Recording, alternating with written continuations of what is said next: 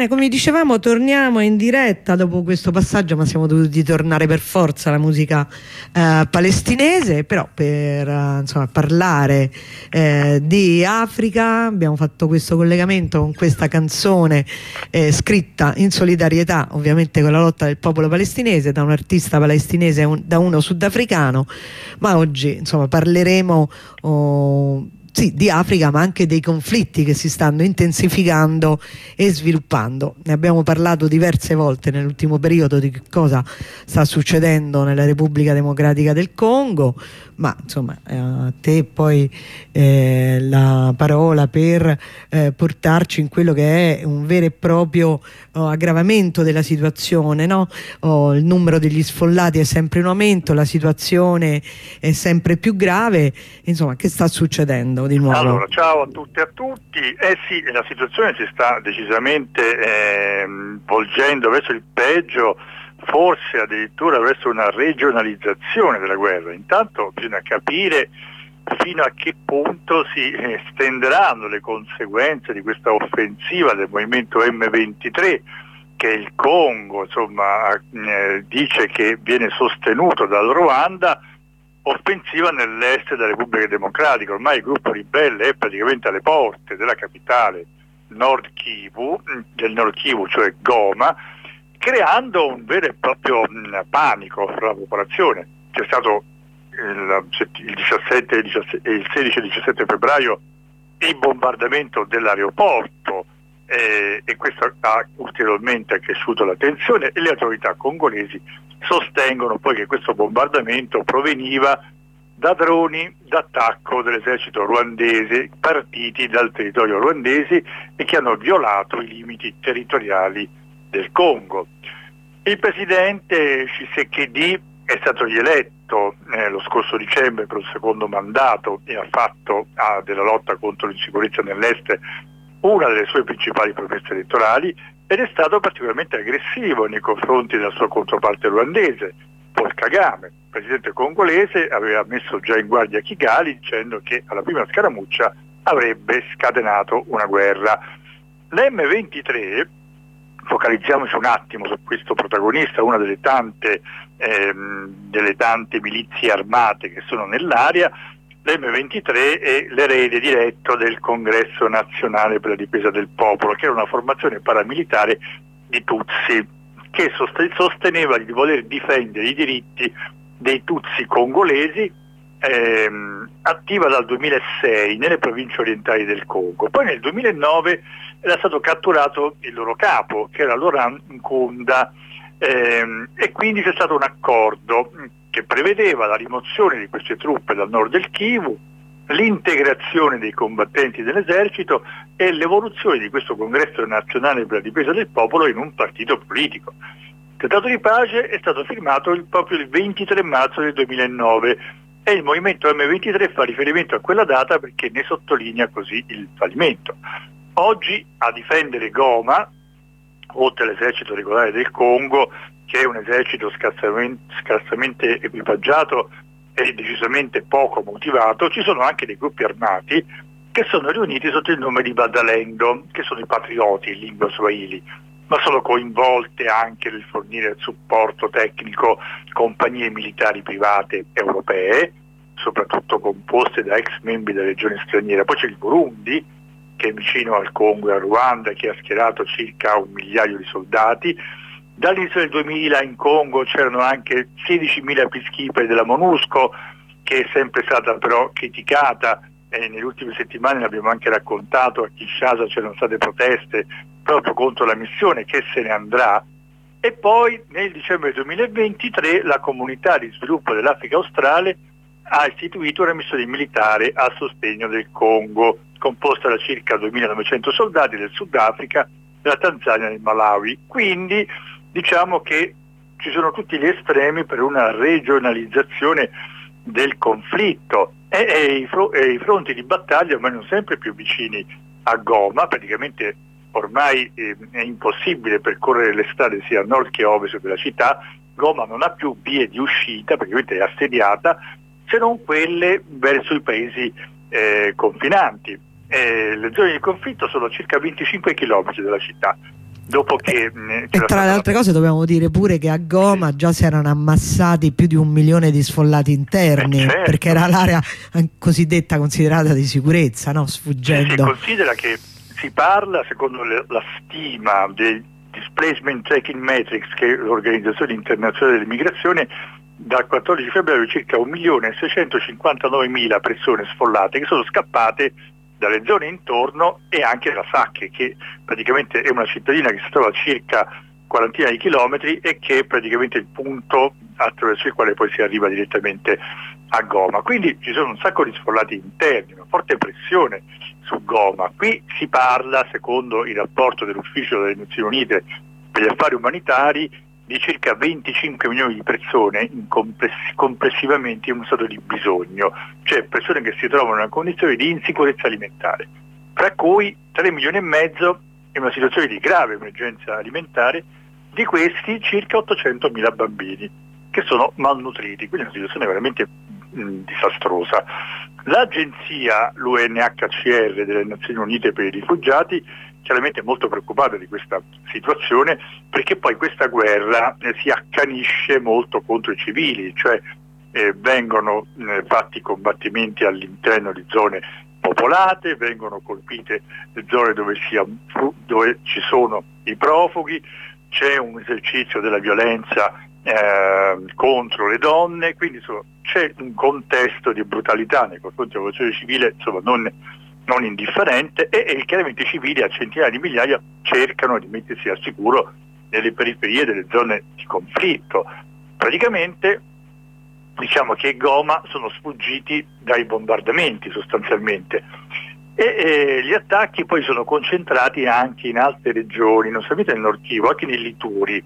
Eh, comunque in pratica sono circa 7 milioni le persone sfollate in tutto il paese eh, e chiaramente gli sfollati poi devono fare i conti con tutta una serie di problematiche quali l'inadeguatezza dei rifugi, ci sono le tende, non ci sono i servizi igienici, non ci sono possibilità di generare reddito, quindi è una situazione umanitaria veramente complessa e che va a coinvolgere peraltro anche eh, il, i paesi limitrofi perché c'è quasi un milione di rifugiati che è fuggito tra l'Angola, il Burundi, Ruanda, l'Uganda, quindi i, la zona eh, al confine.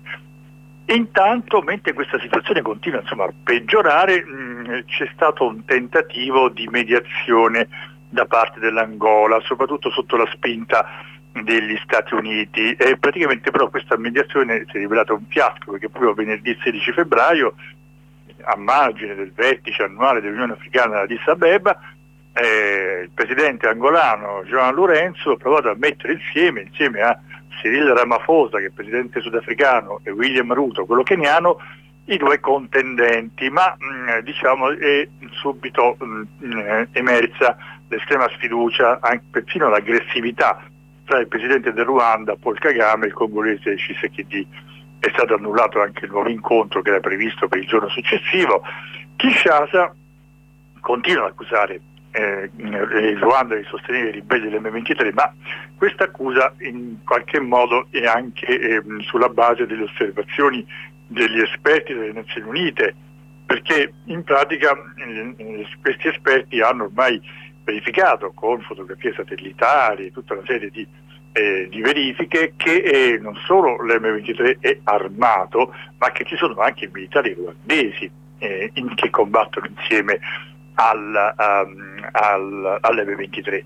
Quindi eh, Kigali da parte sua invece rimprovera l'incapacità delle autorità congolesi a proteggere la, i diritti dei Tutsi congolesi e questa incapacità mh, Kigali dice che ha esposto l'intera regione dei Grandi Laghi a tre decenni di conflitto. Effettivamente sono 30 anni che c'è questo, questo conflitto in quella zona, per tanti motivi che non sono sem- semplicemente quelli che dice Kigali chiaramente, però Kigali denuncia anche discorsi di odio, di tribalismo e le autorità ruandesi si oppongono a qualsiasi tentativo di esternalizzare questo problema sul loro territorio, cioè loro dicono che questa è una questione che si devono risolvere i congolesi fra di loro.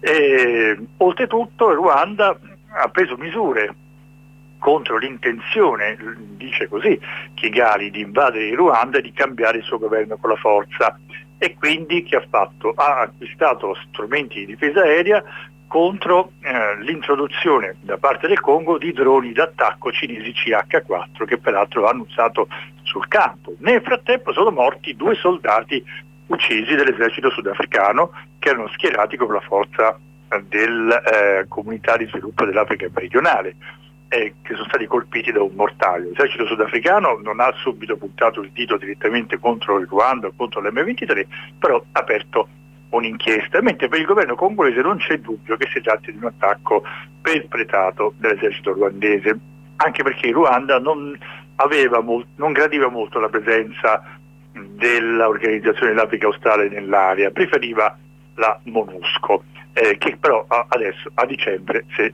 se ne andrà.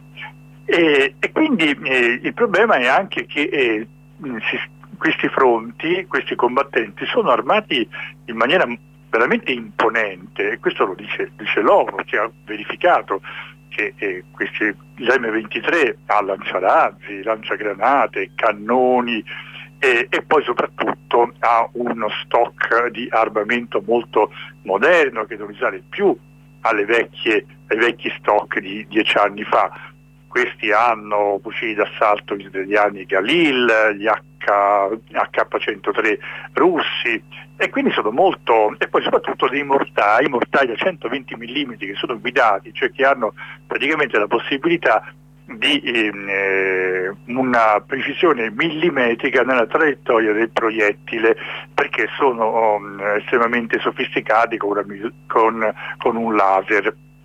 Quindi a questo punto eh, è chiaro che ehm, c'è un'escalation.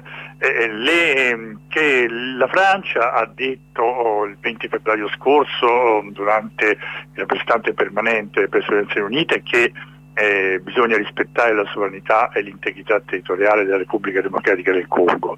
L'ambasciatore, uno dei rappresentanti americani presso le Nazioni Unite, Robert Hood, è andato oltre e ha chiesto a Ruanda di cessare, dandolo per scontato, il suo sostegno all'M23 e di ritirare immediatamente le sue forze dal territorio eh, congolese. Il problema è che cresce la tensione, crescono gli armamenti, cresce sul fronte la situazione di, eh, dire, sempre più di aggressione con il rischio che ci sia un altro assedio, come nel 2012 a Goma, però ci sono intanto tanti, come abbiamo detto, tanti attori regionali e quindi c'è una preoccupazione per un'escalation ancora più grave. E poi eh, c'è stata anche una polemica molto forte tra il Presidente e l'Unione Europea, perché l'Unione Europea ha fatto un memorandum di intesa sulle catene di valore sostenibili per le materie prime insieme a Ruanda. E qui andiamo a uno dei noccioli di questa guerra perché dicono i congolesi così si incoraggia il saccheggio delle risorse naturali congolesi da parte del Ruanda, perché effettivamente Ruanda, eh, secondo il Congo, ma non solo secondo il Congo, eh, sta conducendo una guerra di predazione, cioè loro eh, perché puntano al controllo di questa zona? Perché è ricca di materie prime, dal cobalto al coltan, e le esportano, fanno gli accordi con l'Unione Europea, ma in realtà questa materia prima non è nel Ruanda, è nel Congo. Quindi un po' dice Cisekedi e qui una parte, forse c'ha anche ragione, è come se uno facesse affari con un ricettatore. Eh, l'ha detto proprio così, quando compri il prodotto da un ricettatore tu stesso sei colpevole di furto e quindi lui spera che l'Unione Europea non starà a questo gioco e farà di tutto per evitare questa ignominia, eh, perché questi minerali cosiddetti critici non stanno nel sottosuolo del Congo e non del, del Ruanda. E lui, il Congo, reclama delle sanzioni contro il Ruanda. I francesi hanno detto che però queste eh, sanzioni non sono, eh, non sono, in programma. E quindi... Eh, Guarda caso. Come? Guarda caso, insomma. Eh, infatti. E quindi sostanzialmente adesso si concentra la situazione militare sul campo su Goma, perché il controllo di Goma è una leva molto importante nelle dinamiche di potere eh, regionale, perché chi controlla quella città può influenzare tutti gli interessi politici ed economici di una regione africana dei Grandi Laghi che è estremamente ampia. E quindi una situazione che va sicuramente seguita, purtroppo ignorata perché ha dei costi umani giganteschi, una crisi umanitaria devastante, di cui però si parla pochissimo. E questa è una situazione sicuramente insomma, da tenere sotto controllo anche perché come dicevamo insomma, anche gli interessi, no? facevi ehm, riferimento te anche al sostegno, insomma, a parte dell'M23 sostenuto dalla Ruanda, gruppi privati e una delle strategie ultime che si nota sempre di più soprattutto nell'area del Centafi, eh, Centrafrica diciamo, è anche lo scontro dei, dei vari mercenari, no? in particolare dei russi della Wagner contro quelli nordamericani della Bancroft. Quindi diciamo sempre di più delle, eh, un, un, in appalto insomma a sostegno delle varie aree ci sono dietro interessi politici e non per evitare insomma, che o la Russia o gli Stati Uniti siano direttamente coinvolti ancora una volta c'è l'uso eh, dei mercenari no, sul campo e quindi certo, delle certo, sì. compagnie cosiddette diciamo private poi sappiamo perfettamente che del tutto private non sono comunque difendono gli interessi e con l'appoggio dei propri paesi perché quando questi non li vogliono eh, vengono arrestati o forse qualcosa di più succede a quelli della Wagner in Russia però insomma vengono fermati quando si vuole. Queste materie prime vengono come dire, prese eh, con la forza e poi vengono esportate, ehm, eh, però sempre verso, verso l'Europa, verso gli Stati Uniti, verso i mercati eh certo, occidentali, tra virgolette. Non rimane niente lì comunque sostanzialmente. Mm. E questo è la, il primo paese, insomma il tempo corre veloce, volevamo uh, un altro insomma, paese di cui volevamo parlarvi eh, per aggiornarvi rispetto alle ultime elezioni è il Senegal perché anche lì ci sono state c'è stato il tentativo di Macky Sall di spostare le elezioni che devono essere il 2 aprile al 15 dicembre. C'è stato un, un proteste insomma, di piazza ma anche uno stop della corte eh, non so come si chiama non, non costituzionale insomma una corte qualcosa di simile, mo non mi sfugge il nome e, e in realtà stiamo in una situazione, non so, correggimi se sbaglio, un po' di stallo però, perché Maghisal Ma, dice la data non l'ha fissata, come ha detto la data, dice ah, però io mi dimetto. Fuori. La data è uscita fuori. Ah, è uscita durante, fuori, mi sono perso un pezzo. La, eh, allora, Maghisal ha chiamato, diciamo così, a un incontro eh, con eh, i candidati del ehm, alla, mm, presidenziali per poter fare un dialogo nazionale. Peccato che non si è presentato nessuno se non il suo candidato, però in, questa, in questo dialogo nazionale è uscita poi la data di giugno, ah. eh, sembrerebbe intorno al 2 giugno. Eh, questo vuol dire che praticamente Macky Sall, nonostante le sue dichiarazioni che si sarebbe, se ne sarebbe andato il, eh, alla scadenza del suo mandato rimarrebbe ancora, cioè il 2 aprile, rimarrebbe ancora altri due È vero, avevo letto solo che era finito male il dialogo nazionale, però... Ma il dialogo istituzionale in realtà eh, sui 19 candidati si sono presentati 17 hanno dato forfè. Eh, e quindi però di fatto ci sono, sono, state due commissioni che hanno studiato diciamo così, questo aspetto della data e anche l'aspetto di mantenere i rappresentanti del Consiglio Costituzionale che è stato al centro delle varie, eh, delle varie discussioni, perché la situazione diciamo un po' è sfuggita di mano a Macky Sall che si è ritrovato, proviamo a fare un, un piccolo diciamo, quadro riassuntivo anche se è difficile perché la situazione è estremamente complicata che va um, poi a incrociare tantissimi piani, diciamo che Macky Sall si è trovato di fronte una situazione per cui probabilmente i sondaggi davano il suo candidato a Madouba nettamente in svantaggio rispetto al candidato del PASTEF, quindi ha provato a cambiare cavallo eh, in corsa e come ha fatto? L'ha fatto col sostegno di Karim Wad del partito del PDS, il Partito Democratico Senegalese. Karim Wad era stato estromesso dal Consiglio Costituzionale perché lui aveva una doppia nazionalità francese che ha dichiarato dopo l'iscrizione nelle liste elettorali e quindi era stato estromesso, però è rientrato in gioco facendo una sponda diciamo, a Macky Sall a cui faceva comodo effettivamente interrompere il processo elettorale. Però questa cosa ha innescato una crisi politica senza precedenti perché parte dell'opposizione si oppone al rinvio delle elezioni e vorrebbe, ormai non è più possibile, mantenere la data del 25 febbraio, però farlo il prima possibile. E si sono levate molte voci di denuncia all'interno della società civile e questo, questa cosa si è espressa anche in scontri scoppiati tra manifestanti e polizia. Poi il 5 febbraio abbiamo assistito al voto il, eh, nell'Assemblea nazionale per inviare il voto al 15 dicembre su emendamento, guarda caso, del partito di Karim Wad, è stata una scena terrificante per la democrazia senegalese perché i deputati dell'opposizione sono stati espulsi dai militari fuori dall'emiciclo per votare questo, eh, questa legge.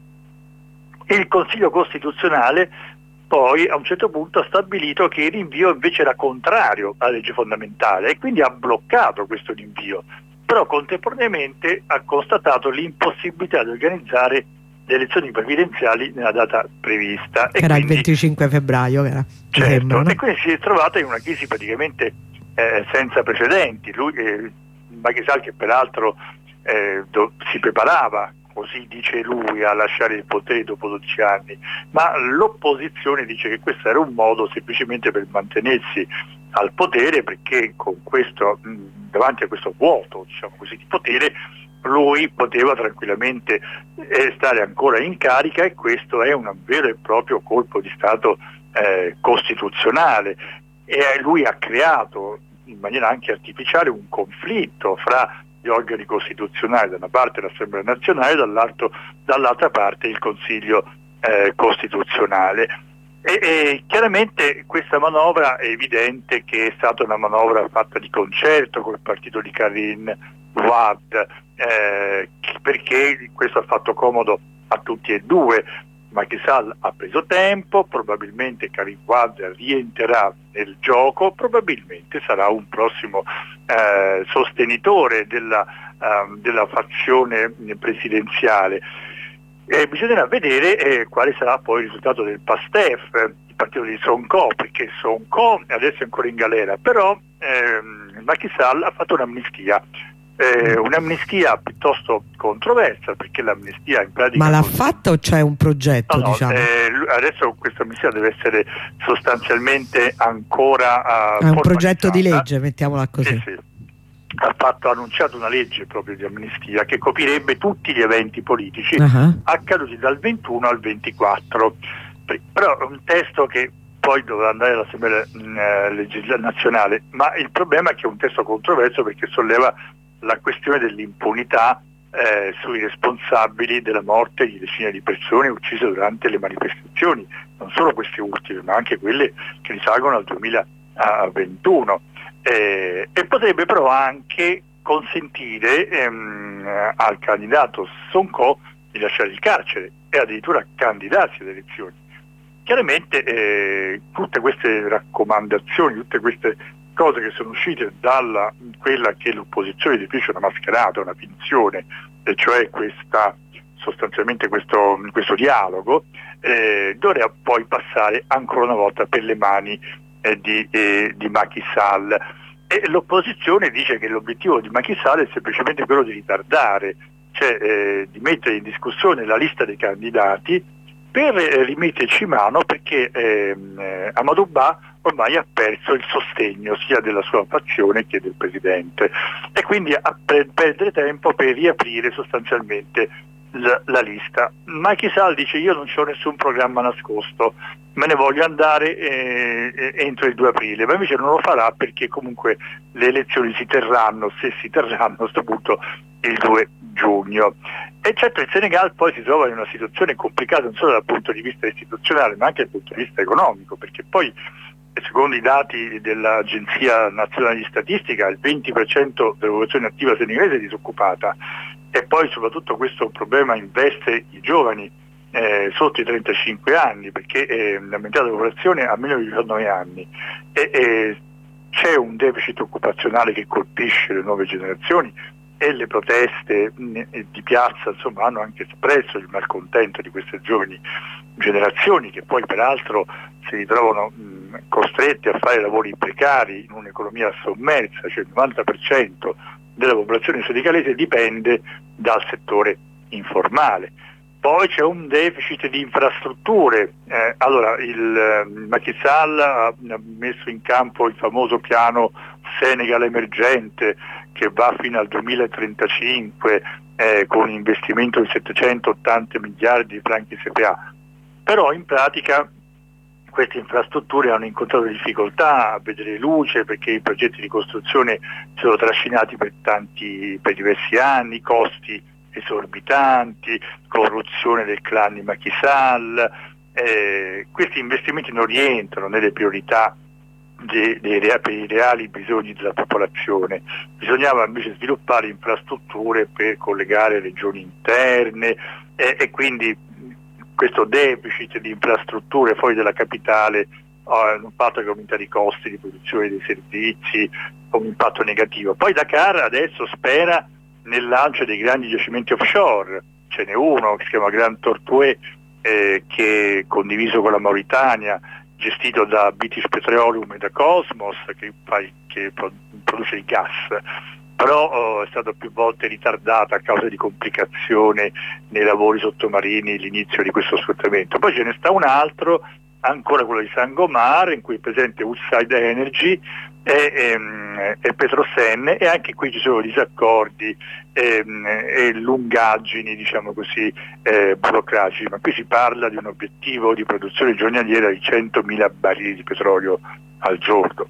E, e poi oltretutto l'economia senegalese per il 10% è un'economia agricola e quindi siamo in un paese eh, saheliano con effetti devastante del cambiamento climatico che colpisce la produzione agricola, quindi sono tutta una serie di problematiche che in questo momento sono un po' messe sotto traccia rispetto al, alla questione istituzionale e al fatto che Macky Sall vuole mantenersi lui e il suo clan agganciati al potere perché lui fa eh, il riferimento degli interessi eh, economici e finanziari soprattutto francesi.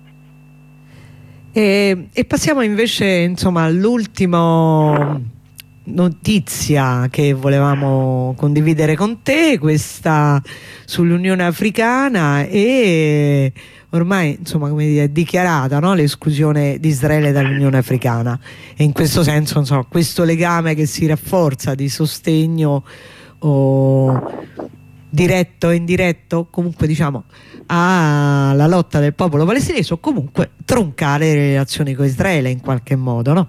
Eh sì, sono cambiate un po' le, le situazioni perché ehm, adesso si è tenuto questo 37 vertice dell'Unione Africana ad Addis e poi il Presidente della Commissione, eh, che è il ciadiano eh, Musa Faki, ha criticato chiaramente ehm, l'offensiva israeliana nella di Gaza, ha espresso la soddisfazione per la duplice reazione giuridica ed etica del Sudafrica e eh, questo vertice ha sostanzialmente eh, diciamo espulso, cioè allontanato Israele che era presente come osservatore e il bello è che mh, era presente come osservatore eh, proprio perché c'era stata una forzatura nel 2021 da parte dello stesso Musa Faki Matmat che aveva concesso unilateralmente a Israele lo status di osservatore. E all'epoca la decisione divise i membri dell'organizzazione, Algeria e Sudafrica si erano opposti e, e, i dibattiti avevano portato alla creazione di una commissione che avrebbe dovuto pronunciarsi sulla legalità della decisione. E quindi lo status di Israele era stato sospeso in attesa del verdetto. Oggi, mentre c'è la guerra, praticamente l'Unione Africana non ha raggiunto un accordo sull'accreditamento di Israele come paese osservatore e quindi di fatto eh, Israele non è più eh, all'interno del, non è più neanche presente come eh, osservatore. e quindi la guerra a Gaza ha definitivamente chiuso il dibattito. Questo non ha impedito la presenza di rappresentanti israeliani nelle sedi dell'Unione Africana durante il vertice che si è tenuto il 17 e 18 febbraio, cosa che stata denunciata dal ministro degli esteri sudafricano Naledi eh, Pandor. E comunque con l'intensificarsi della guerra l'Unione Africana ha, mantenuto la sua posizione di richiesta del cessate il fuoco, del rilascio degli ostaggi prigionieri e dell'impegno a una soluzione a due stati. E, e, poi oltretutto è stato invitato anche il primo ministro palestinese Mohammad Shtaye che poi si è dimesso qualche giorno fa, è stato molto mh, applaudito eh, sostenuto e c'era anche il presidente Lula che proprio quella, durante la conferenza stampa a margine del vertice ha accusato Israele di aver commesso eh, il genocidio. Inoltre, secondo alcune fonti, nei colloqui, diciamo così, eh, dibattiti interni, eh, c'è stata anche una richiesta eh, per, un, per, esprimere il pieno sostegno al popolo palestinese nella sua legittima lotta contro l'occupazione israeliana eh, e anche ehm, la proposta di porre fine a tutti gli scambi commerciali, scientifici e culturali diretti e indiretti con Israele. Quindi c'è stata una, insomma, pare pare che questa mh, proposta sia passata a maggioranza schiacciante. Però diciamo una presa di posizione sicuramente molto più dignitosa e coerente di quella dell'Unione Europea, mettiamola così. Senza dubbio, eh, molto più coerente, più tant'è che l'Unione Europea continua a balbettare Borrell che è il responsabile della politica estera europea, dice delle cose eh, incredibili perché da una parte dice dove volete mandare i palestinesi sulla Luna, li state massacrando, ma fate qualcosa, come se lui fosse uno che passa per caso, cioè c'è un'ipocrisia di fondo veramente.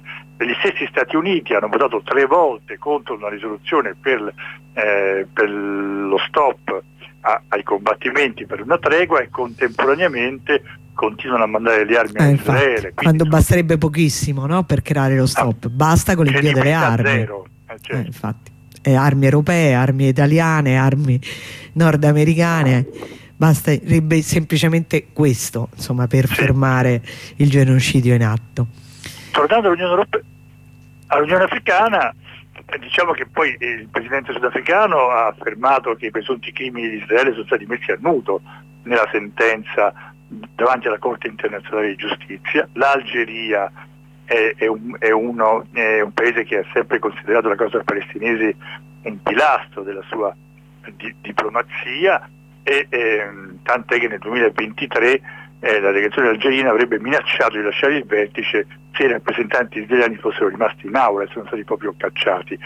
Poi ci sono eh, altri stati africani che preferiscono invece avere una posizione più neutrale nei confronti dello Stato ebraico perché privilegiano i propri interessi, spesso economici, per esempio l'Angola, Nigeria, l'Uganda e anche la Tanzania. Il Marocco, per esempio, ha un ruolo ambivalente perché Rabat ha relazioni commerciali e diplomatiche con Israele, senza però prendere posizione a favore di Tel Aviv nel dibattito sulla questione di Gaza.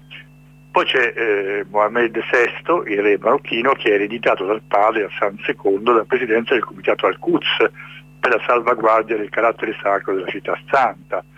E, e effettivamente mh, le relazioni, poi ne abbiamo anche avuto modo di parlarne in una delle nostre eh, puntate, da Israele e l'Africa si sono indebolite per un po' in questo periodo. Eh, è stato proprio Netanyahu che si era concentrato sulla cooperazione militare e economica ed è diventato un paese, Israele, un paese parte di alcuni eh, di alcune nazioni africane come il Chad per esempio che è un paese cioè ha provato pure Trump col Sudan no? Eh, eh sì lo, lo Zambia, da... il Sud Sudan e poi il Sudan perché eh, che erano stati il Sudan e il Marocco l'avevano praticamente normalizzati i rapporti con lo Stato, con lo stato ebraico eh, anzi la cooperazione tra Tel Aviv e Rabat si è sviluppata nella difesa, nelle energie rinnovabili, nell'idrogeno, anche se poi il popolo marocchino continua a manifestare la solidarietà totale alla lotta del popolo palestinese. E, e quindi queste relazioni poi si passano attraverso aziende, uomini d'affari, consulenti israeliani, soprattutto per quanto riguarda il discorso del, della difesa, del, eh, di tutta una serie di, dell'intelligence, di una serie di settori in cui Israele comunque porta eh, in Africa la propria competenza. Però questa posizione dell'Unione Africana è stata molto netta e cambia un po' insomma, la, eh, l'andamento del percorso che, che, abbiamo visto qualche anno fa. Insomma. Bene, io penso che siamo stati giusto nei termini giusto dello tempi, spazio, sì. poi magari appunto parla avremo modo di riaffrontare insomma, le tante eh, conflitti che attraversano il continente africano sia in virtù eh, dei percorsi insomma, elettorali che ogni volta sono un po' eh, la carta bianca insomma, delle tensioni nascoste, degli interessi anche economici nascosti eh, ma anche parlare della, eh, degli interessi dei paesi occidentali, insomma del nostro mondo oh, rispetto alle materie prime di cui il continente africano è decisamente ricco. Insomma è anche quella, no? una guerra economica. poi questi interessi stanno dietro anche a tutte queste guerre che raccontiamo. Certo. Infatti dicevamo seguiamo il flusso del denaro e capiremo anche dove si innescano i conflitti e, e, e, e, così è vero quasi sempre, poi ovvio in alcuni casi c'è un solo, un solo problema del flusso del denaro, degli interessi economici, c'è anche un problema eh, diciamo di processi di colonizzazione, di controllo del territorio, come vediamo insomma nell'area più medio orientale, che serve anche ad altro, insomma, no? probabilmente. Bene. Bene, io ti, eh. ti, ringrazio, penso che insomma, ci sentiremo sicuramente tra 15 giorni, poi se ci sono novità eh, lo spazio ovviamente di questa radio è sempre aperto per parlarlo e per approfondirlo perché insomma, vediamo pure l'evolversi no? spesso di queste situazioni che non aspettano oh, i nostri no, non aspettano i 15 giorni. Non aspettano i 15 giorni infatti non riusciamo a volte a essere puntuali su tutto. Bene ti ringrazio e buona serata. Grazie a te un abbraccio a tutti e a tutti. Ciao. Ciao